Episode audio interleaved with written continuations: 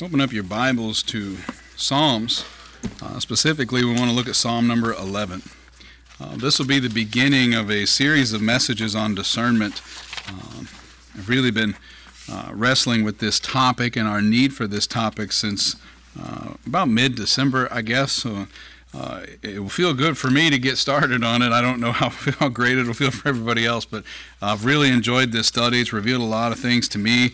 Obviously, it's revealed uh, our need for repentance because that's come up a lot in our other subjects as well. But let's read Psalm 11. We'll go ahead and read the entire thing. Uh, I don't do this very often, but I would like to ask you to stand. It is only seven verses, so if you're able to, we'll go ahead and stand and read Psalm number 11, verses 1 through 7. This is a psalm of David. And it says, In the Lord put I my trust. How say ye to my soul, Flee as a bird to your mountain? For lo, the wicked bend their bow. They make ready their arrow upon the string, that they may privily. This means obscurity or darkness, gloom, spiritual unreceptivity, calamity, under the cover or without being perceived, that they may, without being perceived, shoot at the upright in heart. This next verse is the key verse, really, for our study. If the foundations be destroyed, what can the righteous do? The Lord is in his holy temple. The Lord's throne is in heaven. His eyes behold, his eyelids try the children of men. The Lord trieth the righteous, but the wicked and him that loveth violence his soul hateth. Upon the wicked he shall rain snares, fire and brimstone, and an horrible tempest. This shall be the portion of their cup. For the righteous Lord loveth righteousness.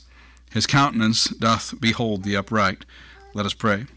Heavenly Father, Lord, we thank you once more for the opportunity to preach and teach your word. We ask, Father, that it not be my voice here heard here today, Lord, but it be your words, your writings, your inspiration, your message for your people this day, and that we would give you all the praise and honor and glory for it.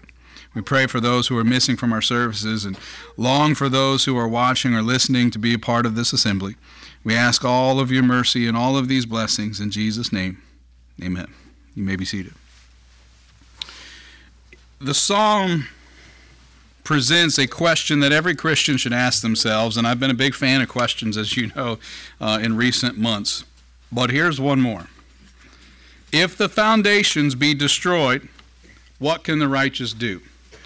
And this is really a question that's been looming for me for the last three or four years. As you heard Brother Enrique talk last week about the, uh, the that virtual conference that we did and, and everything that, that came out of that and everything that went into that. Well, really, we started to grasp the idea that our nation sees the churches as unessential. And sadly, some of our folks do too. So we have to ask the question if the foundations be destroyed, what can the righteous do? The easy answer for the Christians is Pray. That's what the righteous can do. That's all the righteous have ever been able to do. But I want to use this verse in maybe a different way. I want to encourage discernment. I want this question, this verse, to be a warning unto us that yes, the foundations are being targeted by the enemy. They always have been. But our lack of exercising discernment opens up ways for the enemy to attack. Uh, there is an armor that Paul speaks of that we'll look at over the next couple of weeks. And I want to I want us to, to really ask the question why is he talking about armor? If the only thing the righteous can do when the foundation is destroyed is pray, or as the foundation is being destroyed, if the only thing we can do is pray, why would Paul say that we need armor? Why do we have the word discernment at all? Why do anything? I mean, we can really run a long way with this, could we not? If all we can do is pray, why witness? Folks down the road have already run that distance, and they don't. They don't do mission work, they don't witness. Maybe we don't either. But that's not the commandment of our Lord. The psalmist presents a tense environment in which there are very real enemies among the righteous. And Jesus did too. Listen to Mark 14, verses, verse 38. Jesus says, Watch ye and pray, lest ye enter into temptation. The spirit is truly ready, but the flesh is weak. Not just weak, this Greek word infers that we are without strength or even impotent, without the ability to be strong. which is why he commands for us to watch and pray because we don't have strength. Watch and pray because we are like sheep up for the slaughter as well. We are defenseless lest we watch and pray. Beloved, without Jesus, we can do nothing. This is what he confessed in John 15, verse 5. Shouldn't we then look for Jesus? Shouldn't we then look for Jesus in all things? Not just look for Jesus to come again, but Colossians 3 makes it clear that everything we do should be of, unto the Lord. Then I think in everything that we take part in, we should look for Jesus. And if he's not there, get out. Matthew Henry wrote, Those that truly fear God and serve him are welcome to put their trust in him. The psalmist, before he gives an account of his temptation to distrust, distrust God, records his resolution to trust in him, as that by which he was resolved to live and to die. The believer, though not terrified by his enemies, may be tempted by the fears of his friends to desert his post or neglect his work. They perceive his danger, but not his security. They give him counsel that savors of worldly policy rather than of heavenly wisdom. The principles of religion are the foundations on which the faith and hope of the righteous are built. We are concerned to hold these fast against all temptations to unbelief, but uh, for believers would be undone if they had not God to go to, God to trust in, and future bliss to hope for. So let me ask it this way. We just talked about Shadrach, Meshach, and Abednego. Why did they make a stand? To not honor the king at the sound of the, the cymbal, the trumpet, the organ, all of the instruments. Why did they say that we're not going to do this thing? And the foundation for which they stood was starting to crumble. They, they should have just prayed. And I'm sad to say this is the counsel of some of our preacher brethren that call themselves pastors. And I will agree, there are times when prayer is all we can do. But there's also times when if all we did was pray, we'll still go do the wrong thing. We should listen and heed the answer of our prayers as well, should we not? God said, Stand. Not in honor of the king, but in honor of me. They were delivered from that fiery furnace. They were joined in that fiery furnace. So we see the same thing here. Uh, the, what Matthew Henry alludes to here is the strength lost will see in Christians when they are going through affliction and yet they stand. And that is, by the way, how Paul begins that part of his writing when he talks about the armor. Stand. And he talks about wearing the armor so that we can stand. So we then see there is an importance for us to stand. And therefore, we know we have to have discernment to know what to stand for, to know what to stand against. And your discernment does not come from every word that drips out of my mouth or Steve's mouth or any other teacher's mouth. It comes from the Word of God. Everything in our lives should be weighed in the balance of this book of God and Jesus' life, his ministry, his words, what he did, how he handled things. Like one preacher says, uh, for him, it's always, what does the Bible say on this? I think we'd be surprised how often the Bible does speak to everything we run into. It's kind of the purpose. The prosperity of wicked people and their wicked, evil ways, and the straits and distresses which the best men are sometimes brought into, tried David's faith, which is how we got this psalm. This God governs the world.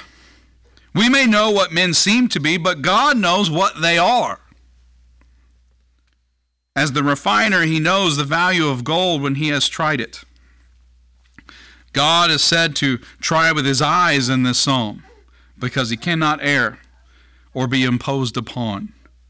If he afflicts his people, it is for their trial, it is for their benefit, it is for their good. How stands the case between God and our souls?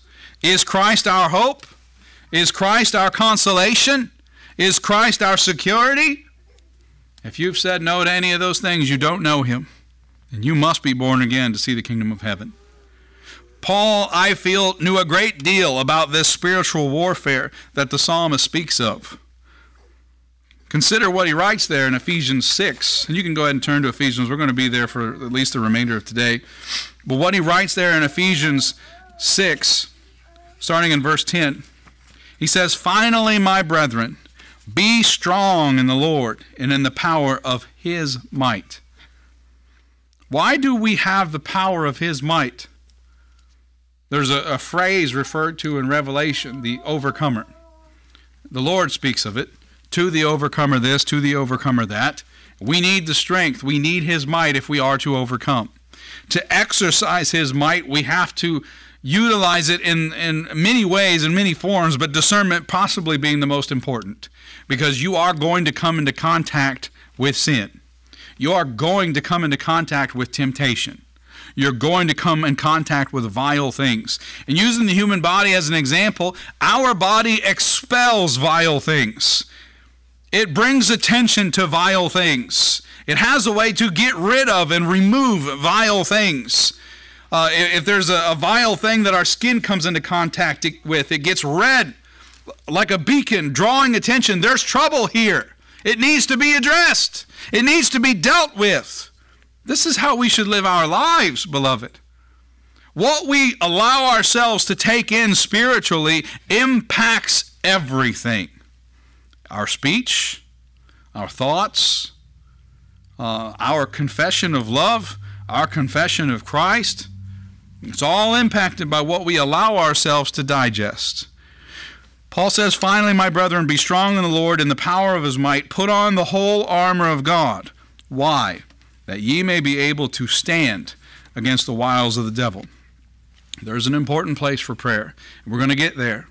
But Paul specifically says here that we, drawing on the strength of God, stand against the wiles of the devil. I believe if we were to go into a hole and just pray it away, he would have said that. But that's not what he says. Put on the whole armor of God that ye may be able to stand against the wiles of the devil. Uh, I'm, I'm not going into this emphatic place in which I'm going to start hitting you with cloths and heal you. But we aren't to cower, we're more than conquerors. And we aren't to also say that the only answer to everything is prayer. Why are we praying? Are we not seeking, beseeching of the Lord some way in which action will result? And when we pray, as we've seen with Sarah, Rebecca, and Rachel, and Leah in our Wednesday night studies, when we pray and He answers, are we not to respond? Are we not to follow? To react? If I said the building's on fire and you just sat there, your lives are at stake. You've been warned.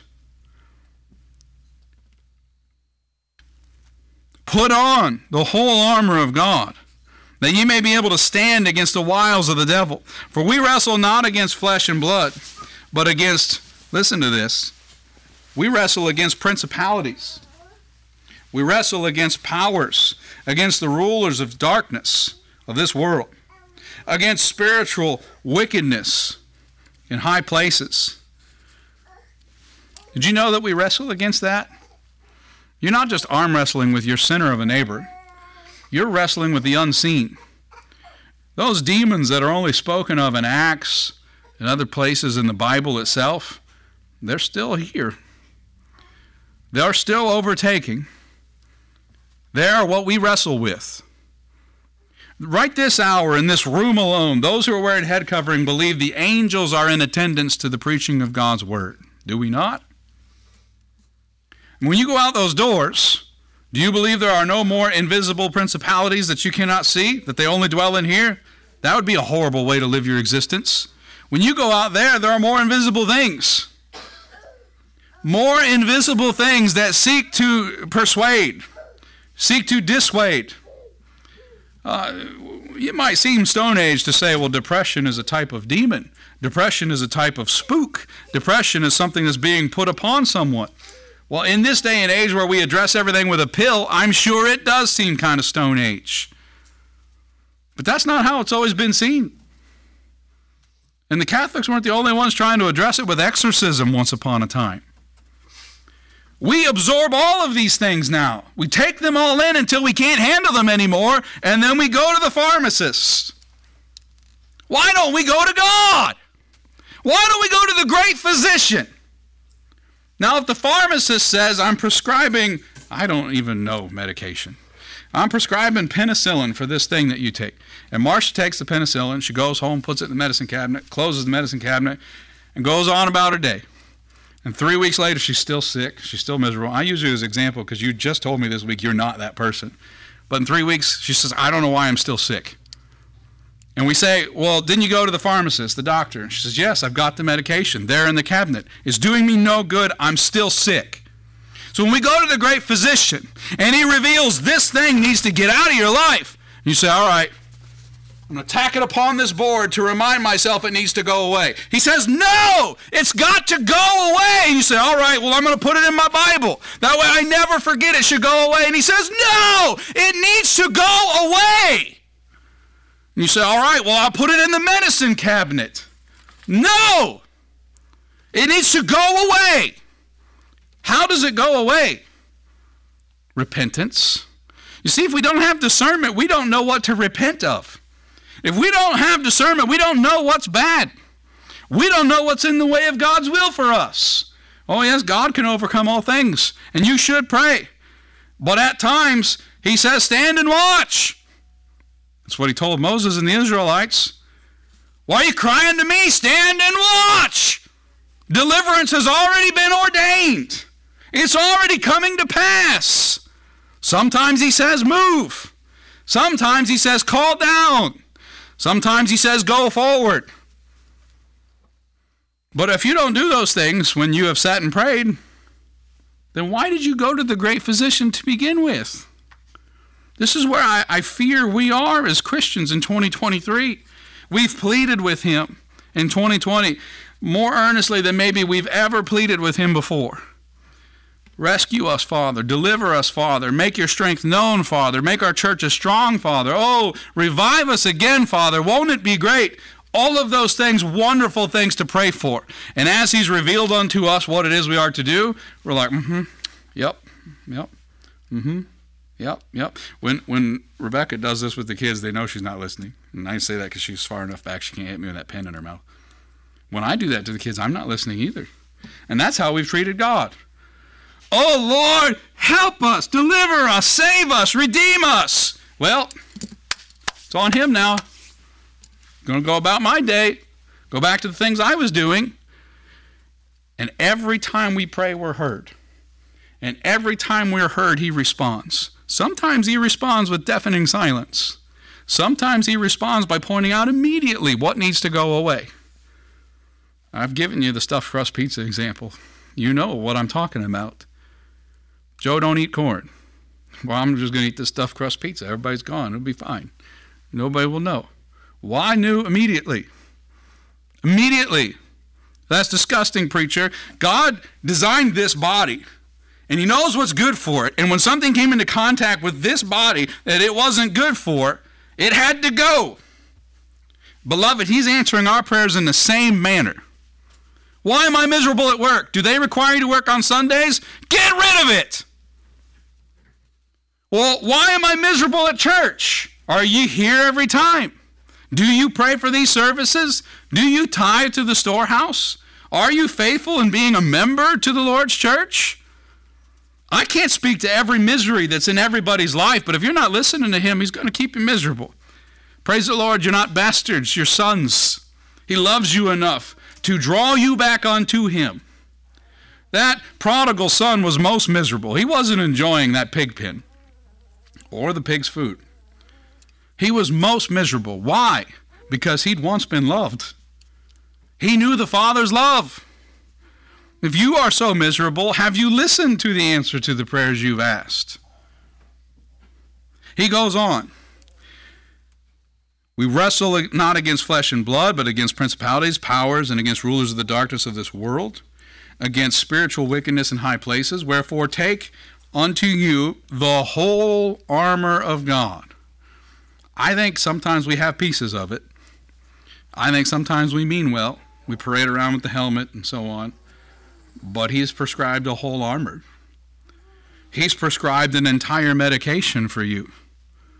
He's prescribed exactly what you're going to need for these principalities that you, by the way, can't see. And they're not just workers of darkness, they're rulers of darkness. And He's prescribed exactly what you need for that.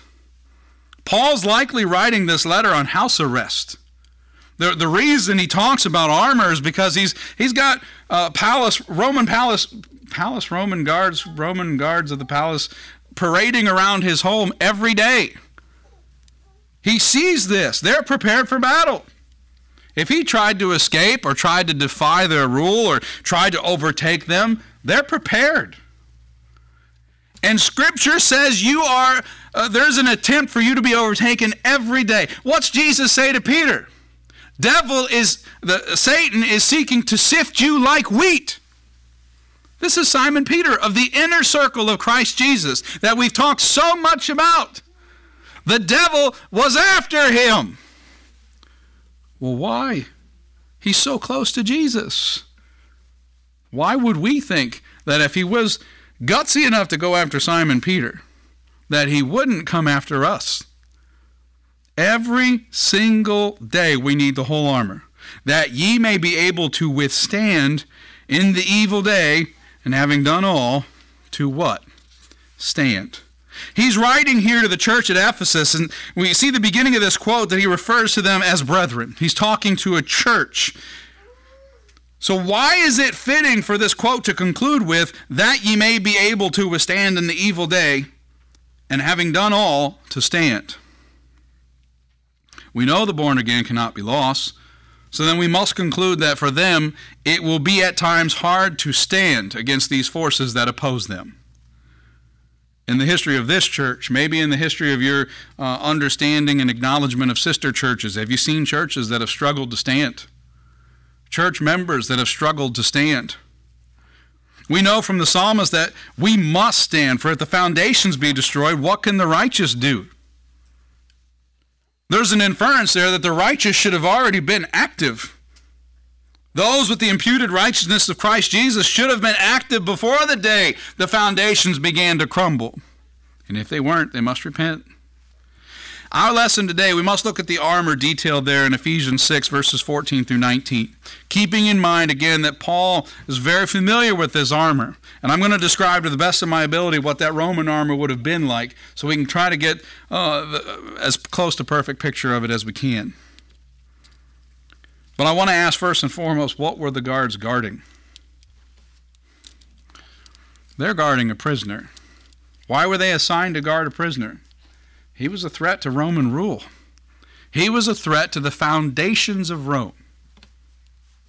Even today, that would be impressive. If a Baptist were to stand and say, Rome has imprisoned me because I was a threat to their foundations, I presented the truth, and they were shaken. They had armor on because they were guarding their foundations. These Roman soldiers that he's describing here are the very picture of what a Christian should be. Do you guard these foundations? Let me clarify this. These foundations, the Lord's church, they don't need you to uphold them. They need you to earnestly contend for them. The foundations of the Lord's church have never failed since He established them, and they never will fail because He has established them. But we have been con- uh, commanded and earnestly beseeched to earnestly contend for these foundations. So, if these foundations be destroyed, what can the righteous do? Listen again, we'll break down these verses of Paul's. We're not going to get through all of them. But the very first thing he says, Stand therefore, having your loins girt about with truth. How do we recognize, or rather, how do we receive this strength to stand that Paul is speaking of? By realizing that we are seated with Christ in the heavenlies, far above all Satan's principalities and powers. And he speaks of this, and uh, I told you all to go to Ephesians, I never did. He speaks to this in Ephesians.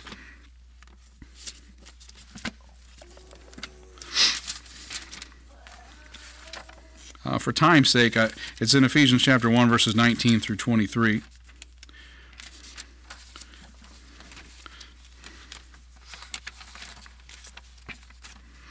Here we go.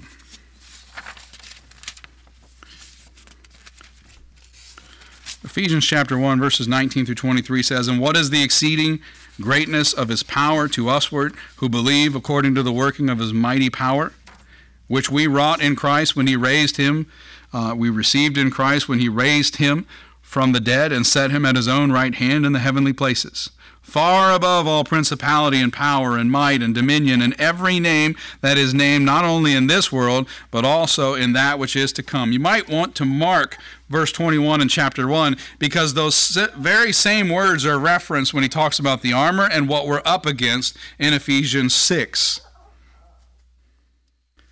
Verse 22 and hath put all things under his feet and gave him to be head over all things to the church, which is his body, the fullness of him that filleth all in all.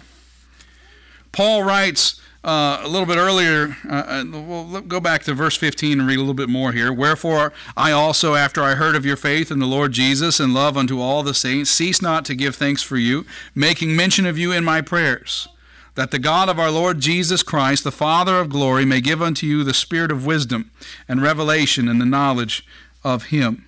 The eyes of your understanding being enlightened, that ye may know what is the hope of his calling, and what the riches of his glory, and what the riches of the glory of his inheritance in the saints.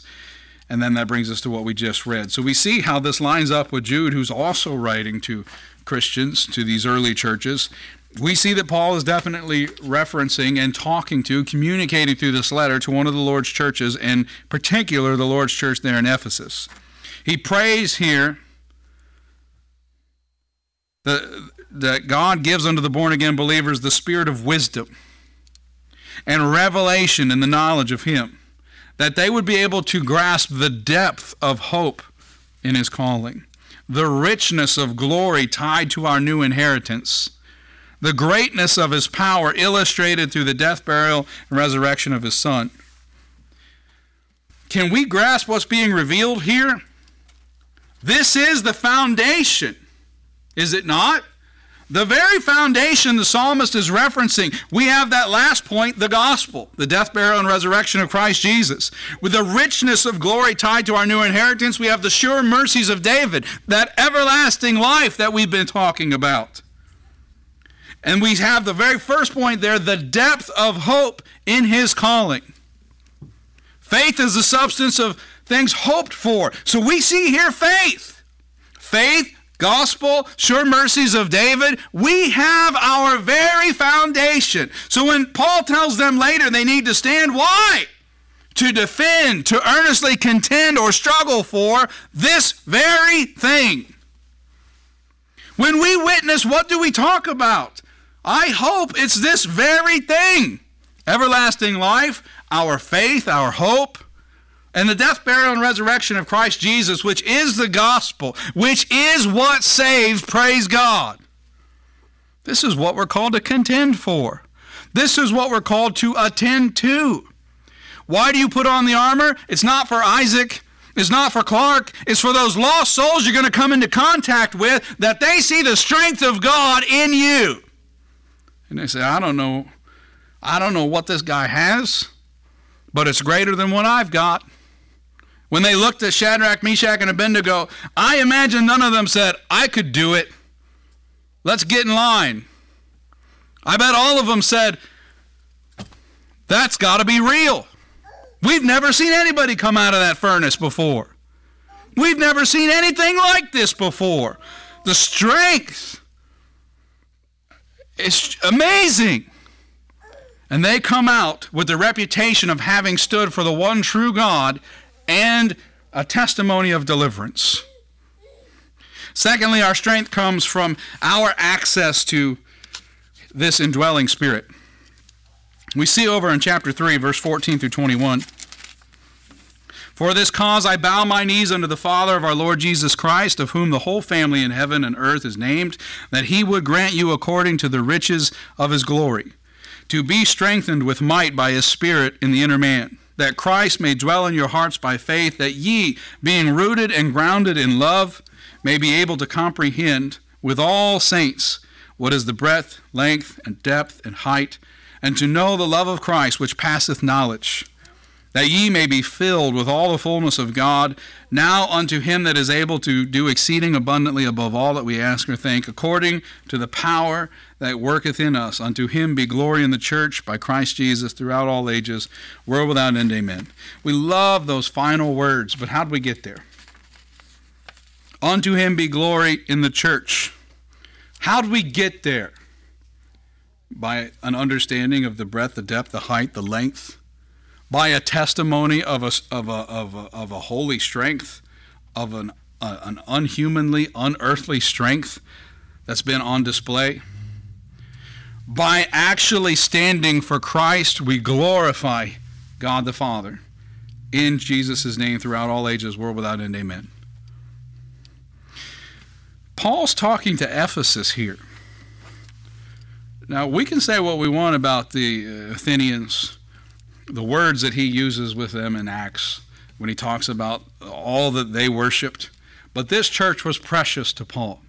We know this because in Acts, his heart yearns to stay with them, but yearns more to serve God.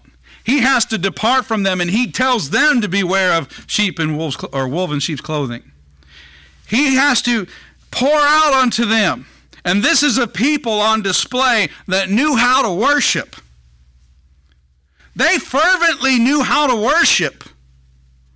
And I wonder at times if that's not uh, why it was so easy for me at times to walk away from things because being raised Catholic, I knew certain things about worship that came easier to me. Not because I was right, and not because I was perfect, but I was able to walk away from some things because I never had them. We have to live a life of discernment in which, when the Lord identifies something for us, we take our medicine and we repent and walk away. We actually listen to the God that we prayed to, that we prayed for deliverance from. Looking again at what Paul prays for the Ephesians, we see first and foremost his reverence in the matter. We see him bowing, which is the only true way to worship, as we've talked before. Notice also that he does not pray these things will come to pass. he is writing to the church of born again believers. He is praying that they would have the faith necessary to be rooted, the faith and the strength to be grounded in Christ. He's not praying that they'll bypass them. And sadly, that's most of the time what I pray. Oh Lord, there's horrible things coming. I pray it takes another route. I'm essentially praying it'll fall on somebody else. But what if the Lord's been giving me strength to endure what's coming? That He might be on display before those around me, before those lost and broken and contrite souls that need to see a greater strength. What good's it going to do them if I keep praying away all the things that would exercise that strength? I hope y'all don't take this message to think the preacher's telling us not to pray, because I'm certainly not. And I'm not telling you to be careful what you pray for. I'm telling you that we need to exercise discernment even in how we handle God's response to our prayers and be faithful in what He's told us to do. He's praying that they would have the faith necessary, that they would be rooted and grounded in Christ, and only then would they or we be filled with uh, of God enough to stand. What we just read there in Ephesians 4, He is able. He's able. If nothing else, we should be praying that we feel that, that we see that, that it is on display with our words and our actions that Christ Jesus is able. What business do we have to go around and witness to folks that they need to be saved, that God can save them, and then never ever display for them that we believe that He is able to do that? We talk about these stories in which Noah was delivered in the ark. We talk about these stories in which uh, Jacob, right now in our Wednesday study, is going through great turmoil, but God is still worthy to be praised. Do we believe that? Do we live like it? Or do we only praise Him because sometimes tornadoes don't hit Manatee? What kind of Christians will we be when they do? What will our stand look like when cancer falls on our home instead of our best friend's relation. What kind of Christians will we be when we lose our jobs instead of somebody else's friend or relative? When that cyst is on our kidney? When that cancer is ours? I don't think Christians are supposed to keep praying that things will just pass.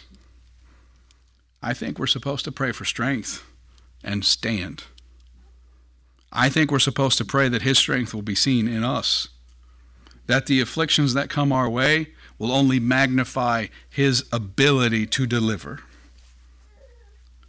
120 years, Noah preached righteousness. 120 years, he built an ark. He wasn't going in two different directions, he was going in the same direction with both. Only when we see beyond knowledge, when we believe in that strength of Christ and the truth of Scriptures, are we truly girdled and ready to stand.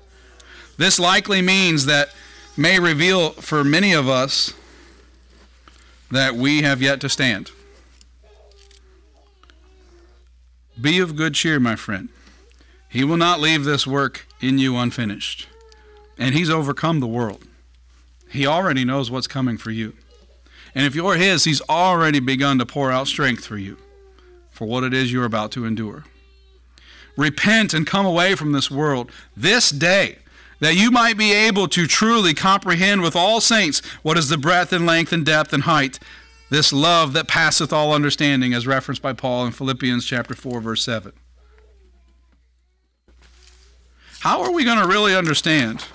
I mean, again, consider what Paul's saying here. He's calling for the saints of God to comprehend the breadth, the length, the depth, and the height.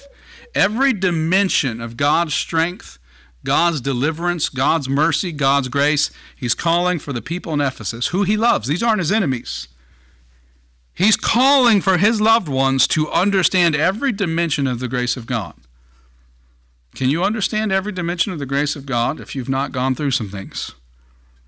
If it's all mountaintop experiences, can you truly say, He's caught me when I've fallen?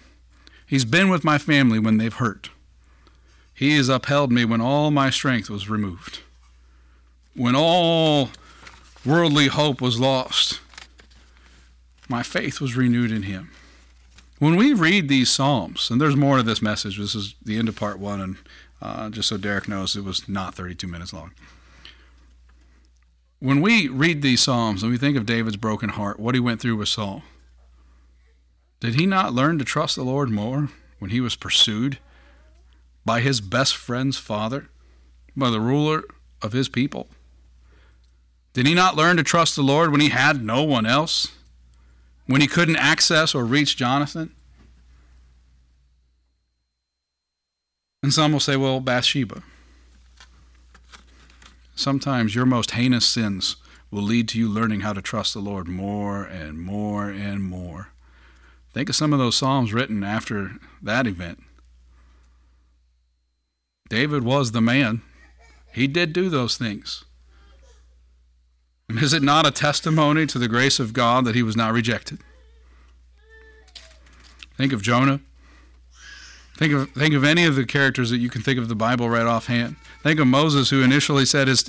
I mean, Moses had to be more astounded than any of the other Israelites because his immediate assessment of himself was that his tongue was not going to be able to bear the message that God had given him to bear, and yet he did. And I wonder at times if that's not why he had to say it to Pharaoh so many times. Let my people go. I mean, think about it from that perspective, from Moses' perspective. He tells God, My tongue's not able to do this. You got to give me my brother. You got to give me somebody else to speak. Who am I to go into the Pharaoh? Who am I to go into your people and say these things? How many times did God have him go say it? Now, he knows exactly what we need, and He knows the strength that He has provided. We've not begun to fight, the writer says. And I think that's true of the Christians today. We've not begun to pray. We've not begun to exercise discernment. We've not begun to rely on the strength that is available unto us. And if we're bearing the armor, we've not begun to stand with it. This is, I've taught on the armor so many times, and this is probably one of the most rewarding studies I've ever done on it. So I pray that it's a blessing to you. I pray that you come back next Sunday and hear the next part of it. It's going to take us a few Sundays to get through. If you're not here, you missed out. I don't know how else to say it. You can't hope to put on that armor if you don't show up. And, and that's blunt. And for one, standing in front of all these cameras probably seems ironic. But you're not fighting, you're hiding. You need to be here. And I know that for some, that will mean you're going to have to give up some things. What a testimony that's going to be. When you first truly walk by faith and you walk away from the things that you think has garnered you strength, garnered you security, garnered you comfort.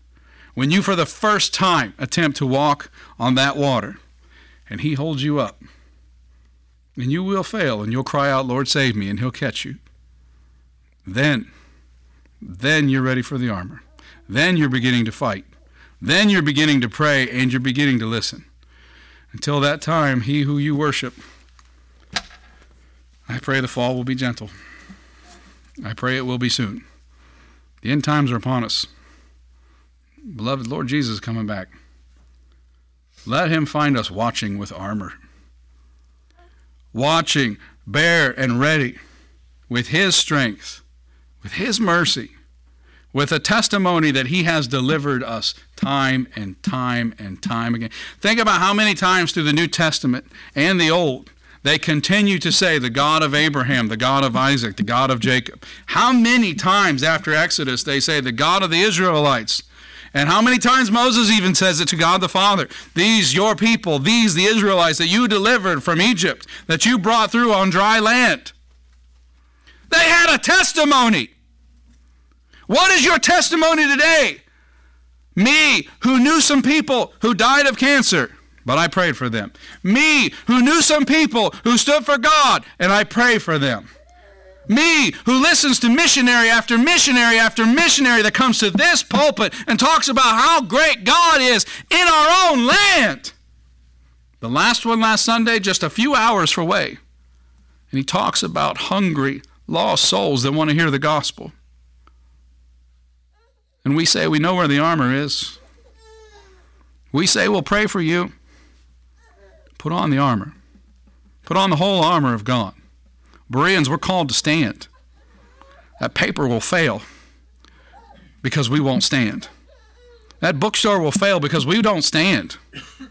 The missions that we say we support, we ought not support them if all we're doing is just sending them a check. They've asked for our prayers. They've asked for real, effectual prayers of righteous people of God that have seen things and been delivered and know Him. Do we? Let us repent because we need to. Let us confess our faults because it will humble us that we might truly see our need. Beloved, I don't think we realize that the level of humility that we're going to have to get to to finally hear that still small voice. For some of us, myself probably more than any, he's probably been saying the same thing over and over again. You still got to get rid of that. You still got to walk away from that. But I can't hear it because I've puffed myself up so much. I've refused to repent. I hear my own white noise. I was thinking that Eddie talking about the horses this morning, talking about playing that radio so they get used to that white noise. I think we've been playing radios too. I think we've gotten so used to white noise, we don't hear the still small voice. Beloved, we got to repent of those things. Got to come away from those things.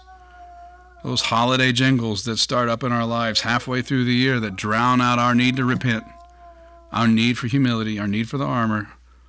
There's a lot of things that God's people need to be done with. It's not exclusive to this room, but my responsibility is to you. This is a hard message. This is a hard series. Uh, if you walk the whole thing with me, it, I'll be coming back from Idaho before we're done.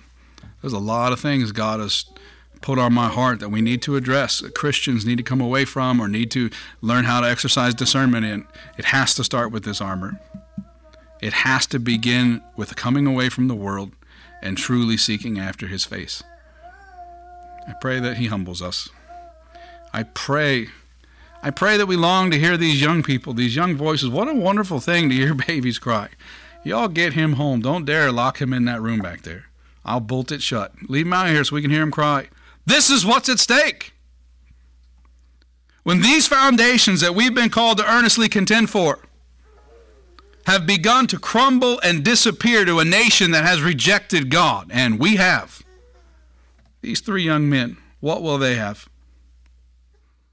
Can we earnestly say that we've contended? We know the history of this church. We know men of this church who are now with the Lord, one of which I stood at his graveside and said, Indeed, well done. He earnestly contended. He wasn't a preacher or a pastor. He was a saint of God that earnestly contended, just like his daddy did. It won't be their fault when these foundations crumble. It won't be their fault when Mantachie says we're going to sell things every Sunday, every day of the year, every every week of the year. And by the way, we don't need you guys here anymore. Who will stand? Who will go for me? None of us were called to sit and hide. May the Lord give us strength. There are tough days ahead. I mentioned it Wednesday. Just in the past week, two different news articles talking about a possible conflict with Russia over Alaska and multiple balloons being shot down that has now led to some conflict with China. You really think we're going to be able to fight those battles? You really think we're going to win those wars? Maybe we're convinced that our America will never shut down churches. Well, China's America definitely will. Russia's America definitely will. We need God. We need to repent. These glory days are coming to an end. And if He doesn't come first, we're going to have some battles. Let's go ahead and uh, we'll stand and have a song and then we'll do some prayer. If the Lord's working on you, if you have questions, if your heart's broken, don't leave this place and choke it down. There is nothing out there except invisible principalities that are going to weigh on that heartache and drag you deeper and deeper and deeper into the trench.